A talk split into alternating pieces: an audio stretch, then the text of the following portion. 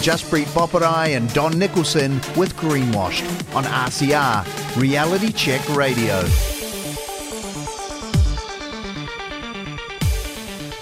Welcome back to RCR Greenwashed with Jaspreet and Don.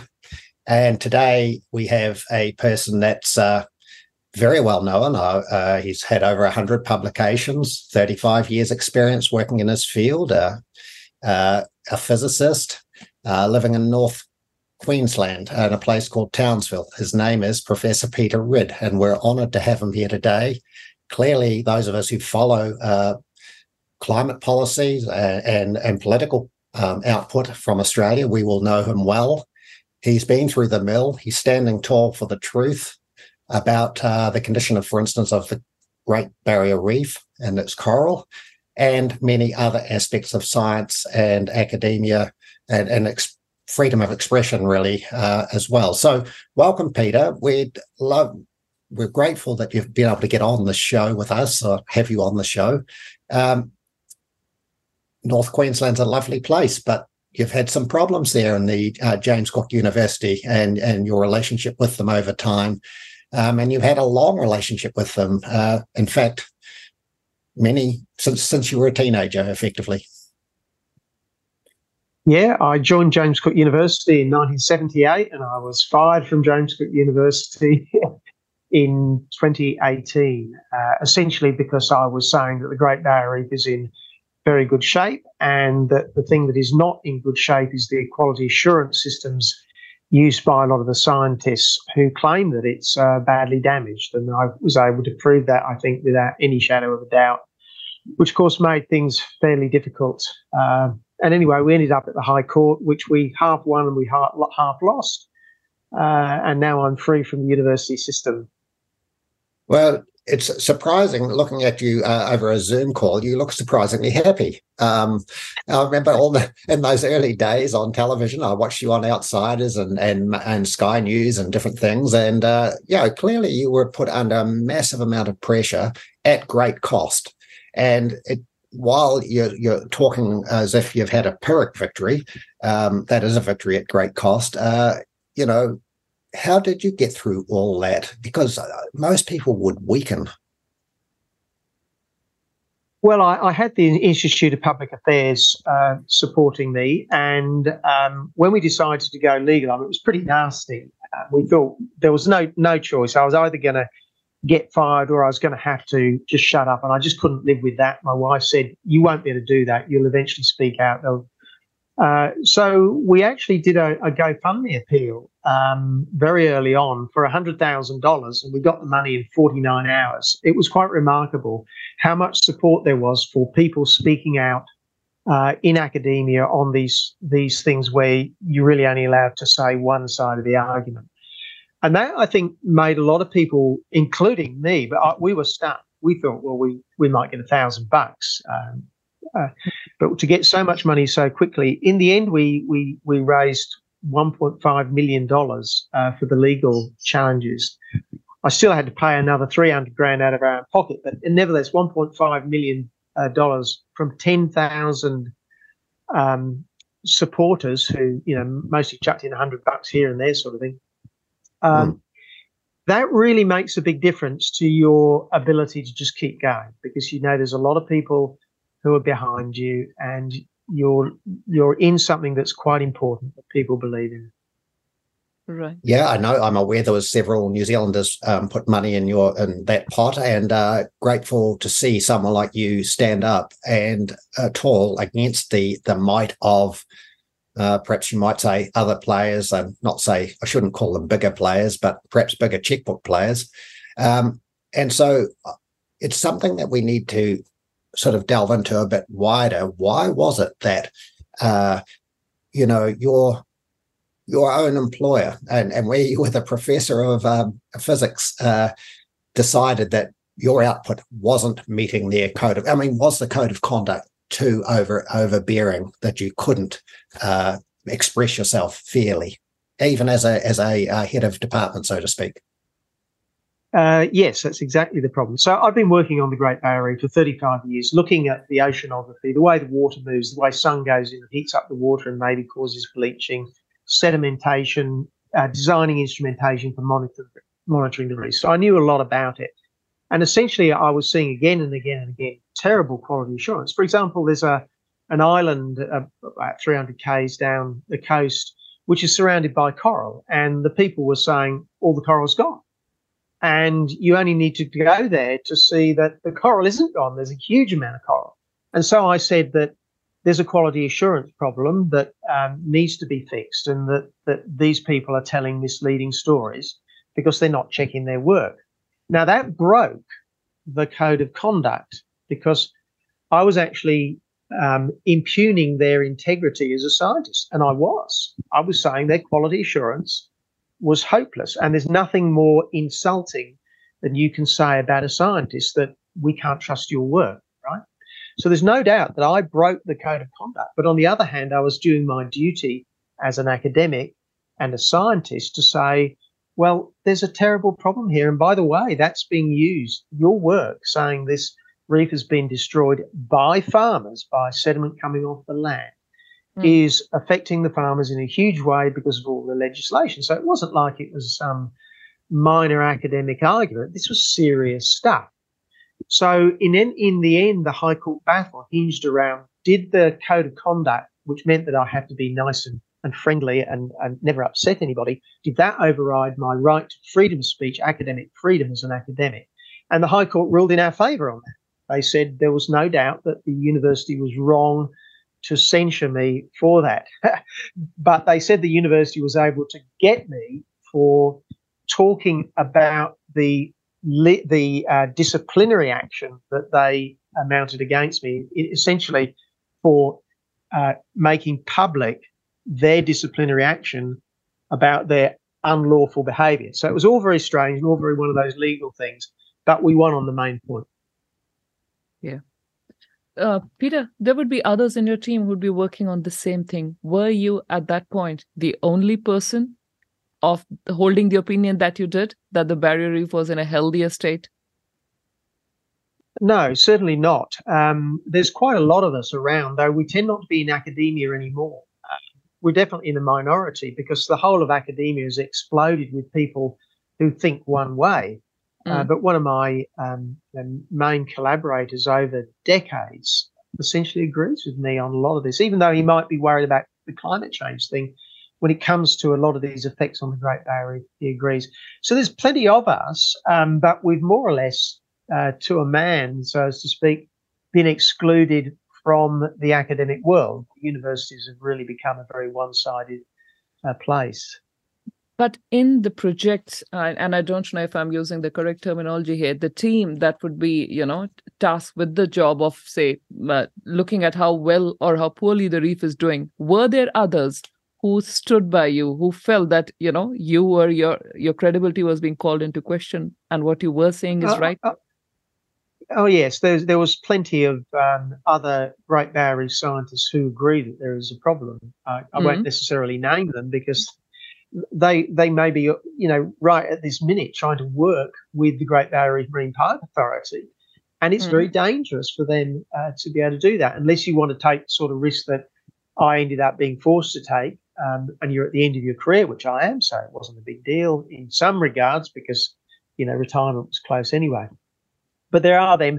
But on the other hand, there is a huge consensus group, you know, a consensus group, which get together and write all the reports for the government, and they will always say the reef is completely doomed, it's completely stuffed, despite the fact that, uh, and this is the wonderful thing, since I was fired, saying the reef is great and there's a quality assurance problem in the science the reef has, in the last two years, had record amounts of coral. We've never had more coral on the Great Barrier Reef since records first started in 1985 or 86. So it's essentially proved exactly what I and other people have been saying that all the doom uh, science about the reef is completely wrong because, you know, we've had all this climate change, bleaching, terrible events.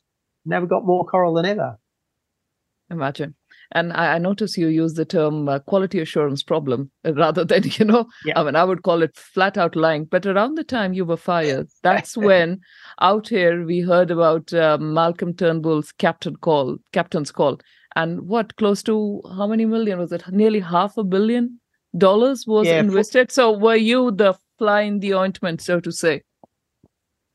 Uh, no, n- not particularly. There was, I mean, that was strange because it was a liberal, um, a liberal national uh, politician. The people on the, the left wing still criticised him for the way he did it. But yeah, for for um, four hundred and forty million dollars. And by the way, that that's just the tip of the iceberg. I estimate there's close to a billion dollars every year going into saving the Great Barrier. It might be only you know half of that, but we're talking huge amounts every year that are being poured into it. The, the, the scientific industry claiming that the reef is, you know, completely stuffed is far bigger than the fishing industry. It's getting on to approach half the size of the, the sugarcane industry. There's that many people whose jobs depend on the Great Barrier Reef being doomed. So this is why you're, when you say the reef isn't doomed and there's a quality assurance problem, politely, um, people don't like that very much because there's a whole lot of jobs that depend on it. Well, it's interesting. I read a quote um, on Will Happer's um, recent tour. I, I, watched his slides overnight, and uh, I know you uh, assisted Will on that on that tour. But he quoted A.S. Pushkin. He said, "If there should happen to be troughs, there will be pigs," and uh, yeah, that that is so apt here. I mean, uh, you're you've at, you've you've actually blown my mind. I thought 400 million was a huge amount of money, and it is.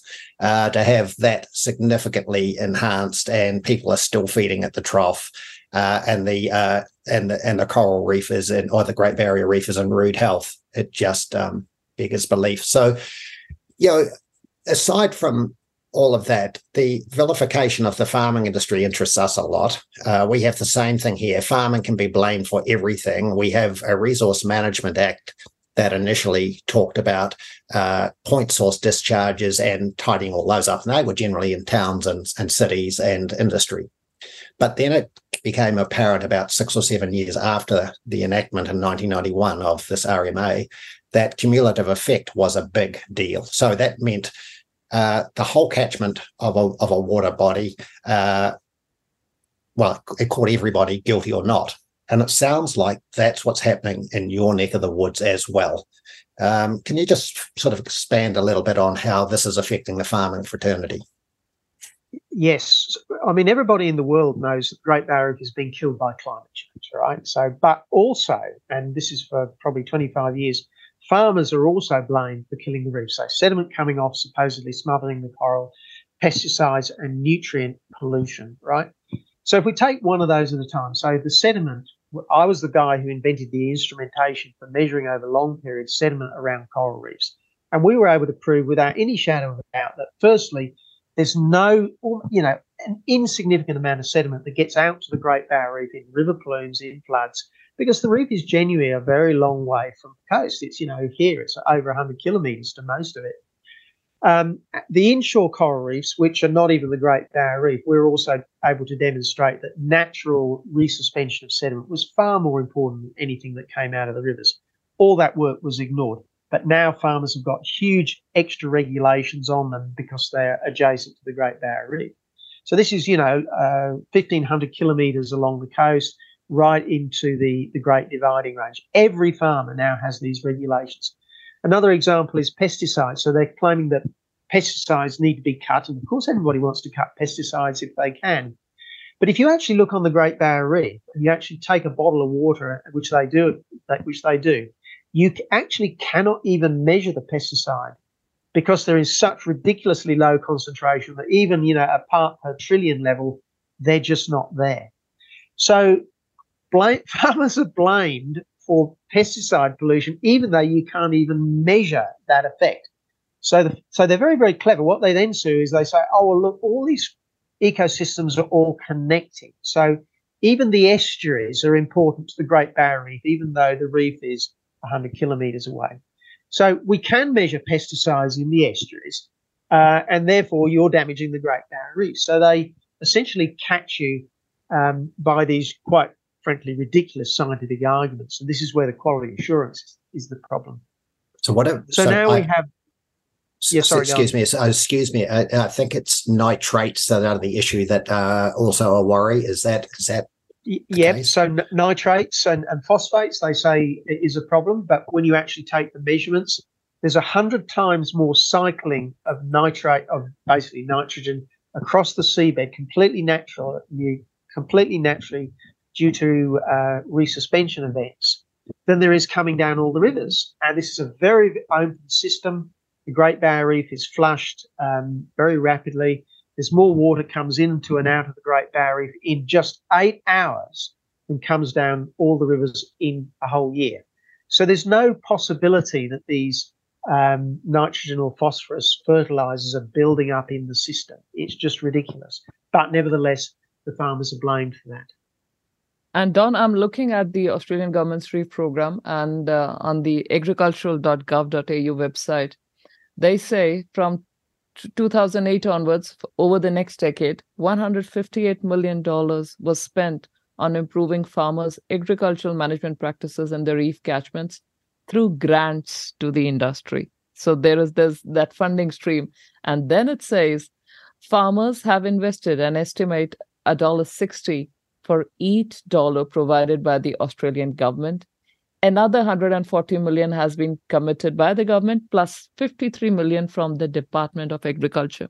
So there is these gravy trains that are going through, and what Peter is talking about, there is this money flowing through, and we've, we've seen how easily the ag bodies in New Zealand have gotten compromised. There's funding for very niche research, which then prove gets the outcomes which are necessary to, you know, push the compliant machinery further. It's it's staggering. And if I can add there, a lot of the agricultural organisations have been captured by that government money. So a lot of that money flows in through the agricultural organisations, which means now those agricultural organisations depend on that stream of money of and are less likely to buck the trend. There are exceptions to that, um, but it is a huge problem. Mm. Yeah, in, in, about 2007 8 in New Zealand, uh, a term came back with a couple of politicians and an NGO leader. Uh, they'd been to the Nordic regions and they came back with this new way collaborative model. And as a farm leader at the time, an advocate, I sensed that this was uh, uh a divisive concept and an onerous concept, and it's proven to be that way. So we've got all the farming organisations collaborating now, and they definitely have the hand out, and they're in the hand of the regulator uh, more than they are representing their members. And uh, it saddens me that that's how easy it was to be captured by by the system. So can we just move on a little bit uh, to the topic of peer review? Um, I mean, it's it's used as the um, as the beacon of everything uh, peer review uh, papers out of universities. Uh, and, it's like a quality mark, isn't it? Yeah, yes. The, uh, but but it just seems to be a bit tarnished in recent years. Uh, in fact, I think in one of your press releases, you talk about fifty percent of the pol- papers uh, potentially are faulty, haven't had enough. is it called re- reproducibility? Um, over there content. Um, have you got comments to make on the peer review process? And and a, consequently, another point uh, could be the ARXIV review process um, organization as well. Can you make comment about those types of? Yeah, um, so peer review concepts? is the main quality assurance system used to in, in science. So you know they often talk it's the gold standard, and believe me, in science we have this huge quality assurance problem. It turns out that when checks are made on peer reviewed literature, when you actually do a real proper follow up check, roughly about half of it turns out to have serious flaws. That's not me saying that. This has been repeated again and again and again in lots of fields of science. So peer review is a joke as a quality assurance mechanism. If Toyota used uh, peer review, you know, uh, such a hopeless system, one in two Toyotas would have a serious, like a really serious fault. But that doesn't happen. Now, most people think peer review is when maybe a dozen scientists pore over the work and they redo the experiments, they check the analyses, but it's not like that. It's usually just a quick read for a couple of hours by a couple of scientists who may even be your mates, and that's peer review. So it's little wonder that it's so wrong so often. So we have in science this thing that's now very well known, this thing called the replication crisis, where we know that a huge amount of the recent science uh, is wrong. Not the sort of the Newton's laws of motions and you know the really rock solid stuff that's been around for a long time, but the recent peer-reviewed work is is just completely hopeless, and that's the main system which we use. So scientists are certainly looking at this problem, like the you know the ex-archive stuff, um, but I don't think they've they've appreciated the corollary of the fact that so much of the peer-reviewed work is wrong. It means that a lot of these huge issues, like New Zealand farming or climate change, which are relying on the peer-reviewed system, must inevitably be compromised. We don't know just how badly because nobody has bothered to spend the money. So I've been saying, let's say for the Australian Research Council, we should be spending 10% of our research funds checking research, doing quality assurance. Quality assurance actually costs money to do, but we don't spend. That's the other thing about peer review. It's done for nothing by your mates. When you pay nothing, you, you probably don't get high quality. But that is the essence of the problem we have in science. It is a quality assurance problem, and peer review is part of that problem. And so, linking to that, um, perhaps we have the Royal Society, who I believe, and I'm a layman. I thought, oh, you trust everything the Royal Society um, puts out. Everything is trustworthy in the end. and you you have a chief science advisor, I think. Uh, I'm pretty sure I met one of them in the past, um, and uh, we have one as well. And uh, they allow themselves to be seriously politicized. Uh, so, is there compromise at the Royal Society? Is there compromise everywhere? Where can we find um, people like you that that stand tall on this stuff? How many? Yeah, where can we find enough of them to turn the tide? There is almost no scientific organisation that is not now compromised. I mean, there are aspects of those of most organisations where there's still a you know a small group, but they're almost all in the minority. So all the uh, effort is coming from outside, you know, organisations with serious scientific clout behind them, like the Global Warming Policy Foundation in the United Kingdom or the Carbon Dioxide Coalition in the uh, in the United States. I mean, you should see the list of very eminent scientists there. They're mainly uh, retired, so they're not depending upon their livelihood now, because this is the problem that the, the gravy train corrupts the, the, the, the scientists because they cannot speak out. I mean, the number of scientists that I've spoken to that will say, look, I agree with you, but, you know, I've got a mortgage, I've got kids at school, I really can't afford to say a great deal. So the the fight back is coming from outside the um, the main institutions, but it's being extremely effective. Uh, and you're seeing around the world, you know, a rollback. I, I think very important is that there's a Rasmussen poll in the United States that asked the people the question Do you believe that climate change is becoming a religion that is being used to control people? And 60% of Americans agreed with that. So, despite this pile on by the scientific institutions, people can see that climate, this whole climate change thing is not just scientific. It's got a, a much more of a political, quasi religious almost uh, aspect to it. So, despite the fact that we are we are small in number and have almost no funds, we're being incredibly effective. Wow. And Don, doesn't this remind you of uh, the paper that we've spoke about uh, on, I think it was early last week, by the Greek researcher, Dr. John o- I think it was. And he had written this paper in 2005, uh, which said yeah. why most research findings are false they he followed it up in a collaboration with others which was about why yeah. innovation is not true so you know how fda and cdc 75% of the drugs they produced in the last decade are just repurposed what you're saying peter just sounds to me as if you know i'm hearing an echo of those same things John Ioannidis is the uh, really the uh, the guy who invented, for want of a better word, the replication crisis. He's the guy who blew the whistle on it, and this is everybody knows this is true. Even the big journals that will will you know sign up to climate change, they all know that the replication crisis is a thing, but they hide themselves. They stick their head in the sand when they look at what the corollary of it must be, which is that now you actually are struggling to have faith in any scientific institution because you know they're not checking it yeah. uh, well enough. Now that doesn't mean that everything they're doing is wrong. It's just that if there's a percent chance that what they say is right, well, you may as well toss a coin. You, you know, this is not science anymore. Science is about getting things reliably. Um, but I think that that the COVID Um, the whole COVID response has, has further shown that there are problems within the scientific institutions. That although a lot of what they did was was doubtless correct and, and right, a lot of what they did they actually lied to us too. I'm afraid. Uh, and what this will ultimately mean is that more and more politicians are seeing we need a broom to go through the scientific institutions. Quality assurance systems need to be coming.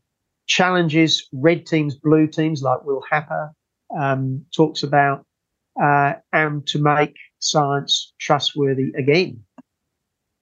Yeah.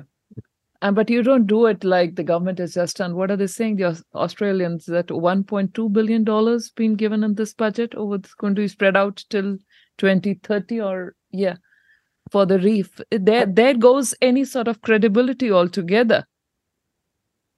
How well, much? as I as I say, it would only to do a proper audit on reef science, and you know, it, I estimate would cost you no more than a few million dollars. I actually, uh, we had a Senate inquiry on this exact matter of quality assurance on the, the science, and you know, the Australian Research Council says, "Oh, we can't afford to do all this quality assurance." I mean, can you imagine t- Toyota saying we don't have the money to do quality assurance? I mean, it's just a joke. You know, they get the Australian Research Council gets I forget the exact numbers, but maybe a billion dollars a year and I'm saying to them, you should allocate $5 million every year, $10 million would be, would be better, just to do checks. Now, on the reef, a couple of million dollars would be heaps.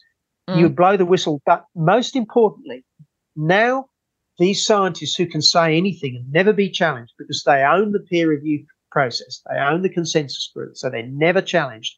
Now they know they're going to be challenged. And mm. now they have to become uh, trustworthy. At the moment, they can say the absolute ridiculous things. Like, for example, just the other day, a report came out saying dugongs, which are these big sea cows that eat seagrass on the reef, apparently they're in decline. Well, actually, there's 300% more dugongs out there now than there was in 2011. But nobody will ever challenge them because they own the peer review process. If they had to front up every year to a Senate estimates committee saying, well, we've done the audit on this, you said this, it was wrong. What have you got to say for yourself? Now they would have to start to become trustworthy again because it'd be very embarrassing and funds would be withdrawn from. And if the number of advisory, uh, the committee membership of the Reef 2050 plan, if I just look at the big players, so leave alone, they've said the traditional owner groups, AgForce, there is ah, yeah. the Marine Park Tourism Operators Group, there is the Australian Institute of Marine Science, there's the cane Growers, there's the Carefish, there is the Reef yep. Marine Authority, there is local government, Queensland, Queensland Farmers Federation, Queensland Ports Association, Queensland Seafood Industry, and of course, World Wildlife Fund. That's always been a partner of United Nations and IPCC.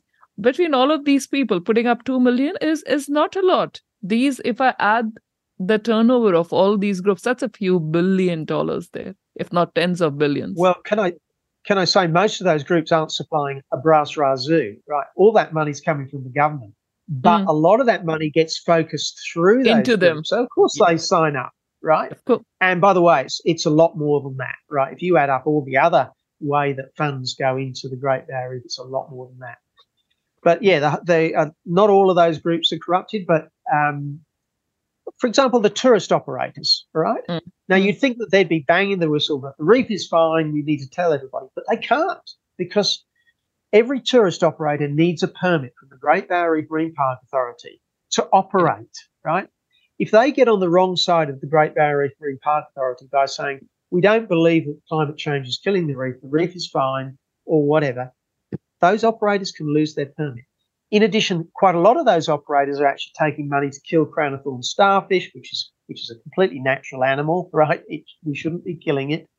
So you know, many tens of millions of dollars goes in literally to hire tourist operators' boats to go off and kill these crown of thorns starfish. So the money is corrupted. The peer review process and the, the total lack of quality assurance in science is corrupted. Uh, the only way is to have a complete new broom go through, get quality assurance in, and start asking some really hard questions. It was interesting. You highlighted one of the contradictions in recent months about the IPCC's um, uh, output. Uh, talked about how coral reefs will lose lose ninety percent of their coral with a trivial one point five percent. Oh, 99 percent. Oh well. Right. Um, Right. But in fact, and, you, this is the and you highlight that. Joke. I mean, yeah, you highlight that warming sorry. is actually good. Sorry. That, that's right. A, a, one degree increase in temperature on the Great Barrier Reef will mean the corals, depending on where you are, will grow probably 30% faster. I mean, this is well known. You don't go to southern Queensland to see the best reefs. 1% increase in temperature in southern Queensland will make those reefs grow better, but it will make ours grow even faster. So, warming is a good thing uh, for almost every reef in the world, right? There are corals even down in New Zealand. They don't form reefs because they grow so ridiculously slowly, right? But there's corals more or less anywhere, and they need to be warmer to grow better. So the reef is actually probably the best example where you can demonstrate that the, that the science is completely and utterly ridiculously wrong, because it's the one place where you actually expect climate change to do better, to make them grow better. Mm. And yeah. you also use this uh, sentence, and I think I understand it. But uh, for listeners, uh, Professor, you said corals are cockroaches. What what did you mean by that? and I, I know a few, uh, you know, the skeptics group had a field day with that one. You can't stop these things growing, right? I, I guarantee you, if you put a block of concrete out, down on the on the bottom of the ocean, sink a boat or something like that, or in our case, put instrumentation out to measure it, which we did a lot. Within a year, there'll be corals actually growing on them, right? You can't stop these things growing. You know, the Americans um, set off these enormous uh, nuclear explosions, explosions on a on a coral reef out in the Pacific Ocean in in Enewetak Atoll and Bikini Atoll. And within a few years, the corals are, are back there growing better than ever, right? These things have been around for a couple of hundred million years. Um, in parts of Indonesia, they do terrible things to the reef, which, you know, we really look after our Great Barrier really well. But mm. in Indonesia, they've been using in the past explosives to fish, massive pollution, and yet the coral still grows. It's right. definitely degraded. It's nowhere near as good as our coral. But you've actually got to quite try quite hard to kill a reef, which doesn't mean to say we shouldn't look after it. We really want to look after our reef. But these are not little canaries in the coal mine that are going to just fall over that you know they say 1.5 degrees 99% of corals will die. We're already at 1 degree supposedly. So the next half a degree we're going to go from record amounts of coral out there to 99% of it dead. What mm. creature is so precariously on the cliff edge that it's going to die?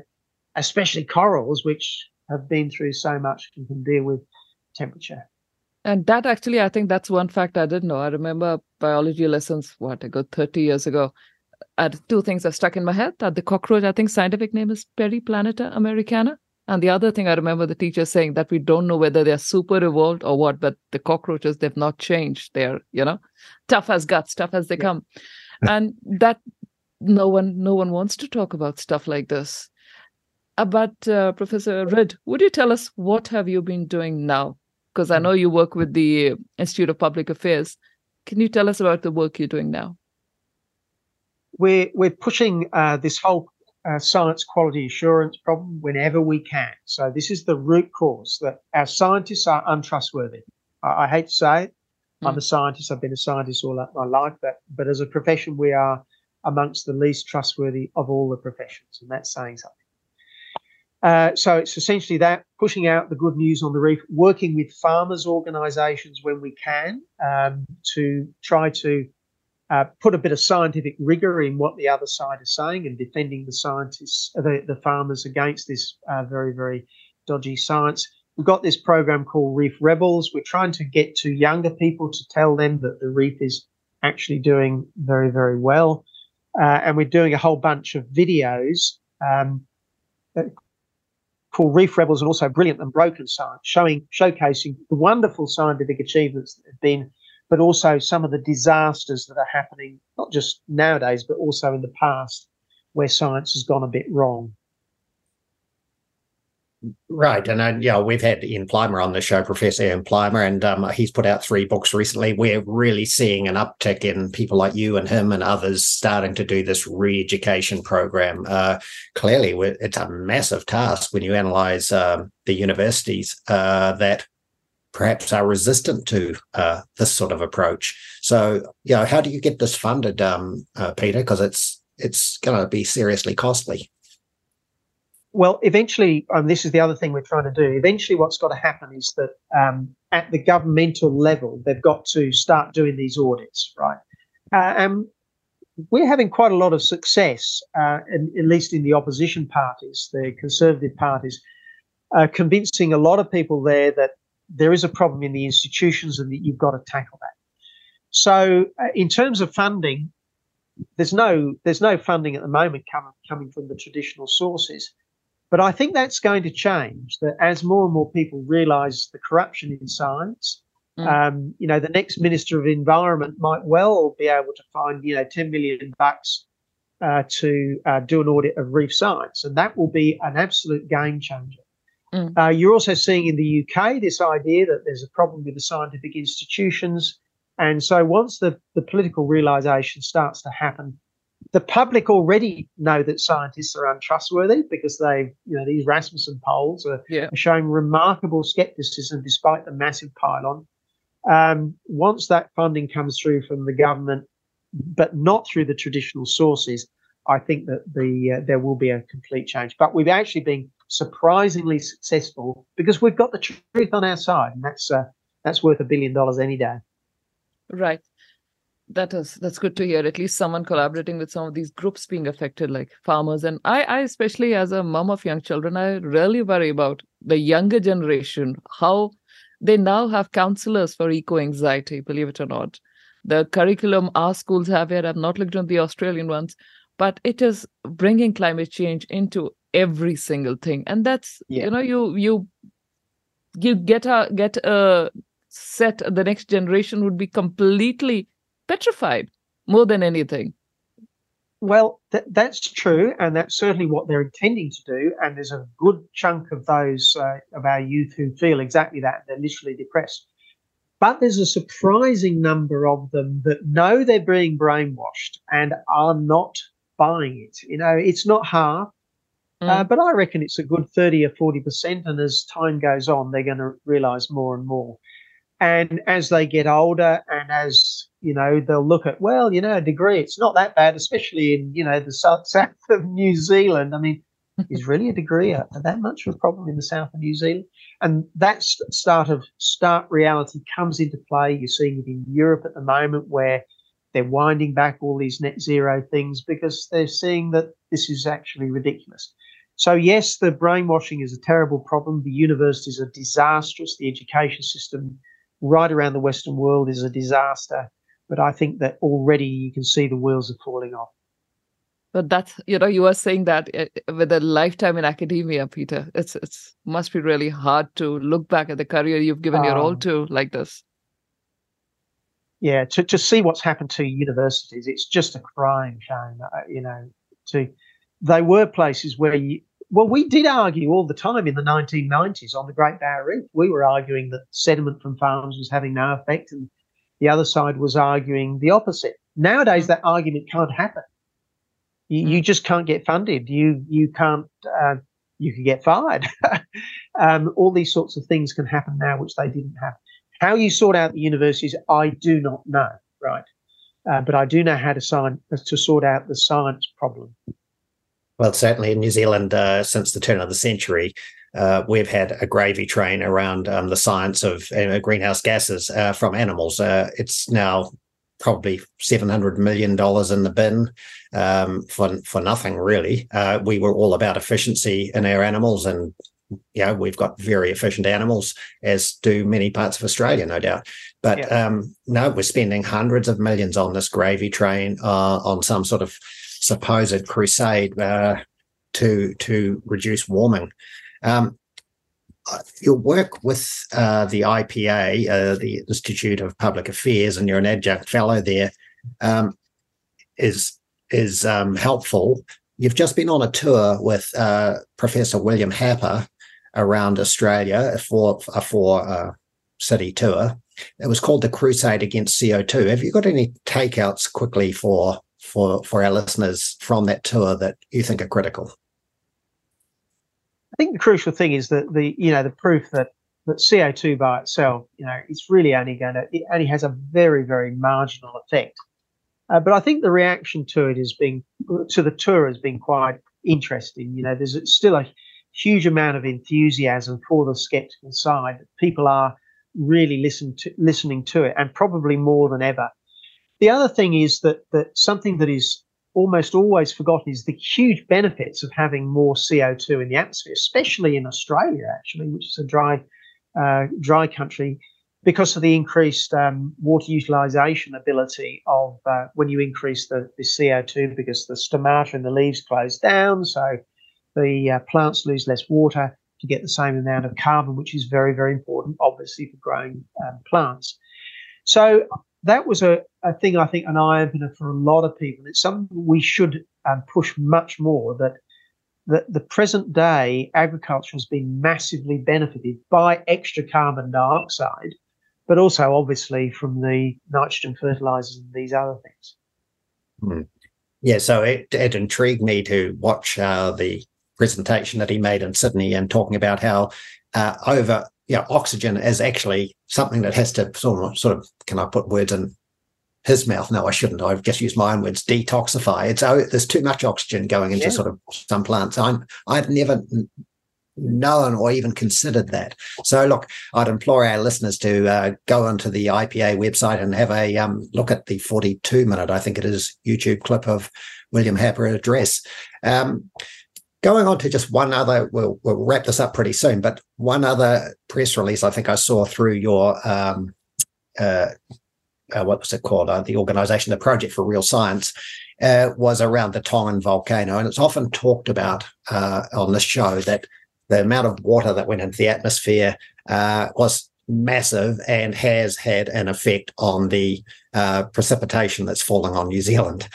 Um, yeah, is is that is that a reasonable assessment? I mean, look, I don't know for sure. I mean, it's it's stratospheric water and mm. not just the atmosphere because it got mm. up so high, and the stratosphere is usually very very dry. It's so very cold. Look, I honestly don't know. I, I I'm I, I'm doubtful of it, but I but I really don't know enough about it to to really say anything useful. But you know, this is one of the problems where if you were a scientist and you wanted now to get funding from, say, Marsden, you know, in New Zealand, Australian Research Council in Australia, to look at this problem, you wouldn't have a snowball's hope in hell of getting that cash, or it'd be very difficult because yeah. climate change is the only game in town, and anything that that contradicts that, you know, volcanoes might be really, really important to climate and a whole lot of other things. Anything that contradicts that climate change narrative is viewed very suspiciously. You could be a skeptic. Uh, we're not going to fund it. So this is one of the problems. It's certainly something which we need to uh, investigate, as are lots of things about the atmosphere, which we haven't got a clue about. We don't have a clue about how clouds form. Unbelievably, we don't actually know the, the physical processes very well about water droplet formations, how get, they get bigger and bigger and rain falls out. Fundamental problems and you're not allowed to very hard to research that because climate change is the only science which you need to worry about nowadays. Yeah, I'm sorry if I um, mischaracterized um, that topic. I thought I had read it in one of your uh, press statements. I now can't find it. So um, if I said that incorrectly, I apologize. I put you on the spot. Look, um, we'll probably have to wrap this. Uh, it's uh, we'd love to have you back on the show uh, sometime, Peter. We stand with you on uh, your desire to have uh, scientific integrity put in front of the public. Um, and that's something that you know we're crying out for. We are slowly in this country, and I see it, and I, I watch Australian television more than any television actually because it's better than here um, uh, but we're crying out for some integrity around this net zero stuff uh, and yeah. and the spending uh, wasteful spending of our governments we're just we're just over it and people like you, and we have we have a few in New Zealand standing up. So look, uh, you've been to hell and back, um, and, and the way I observed, and I've been watching you for a long time. Uh, by the way, um, I think you have endured something that most human beings shouldn't have to endure.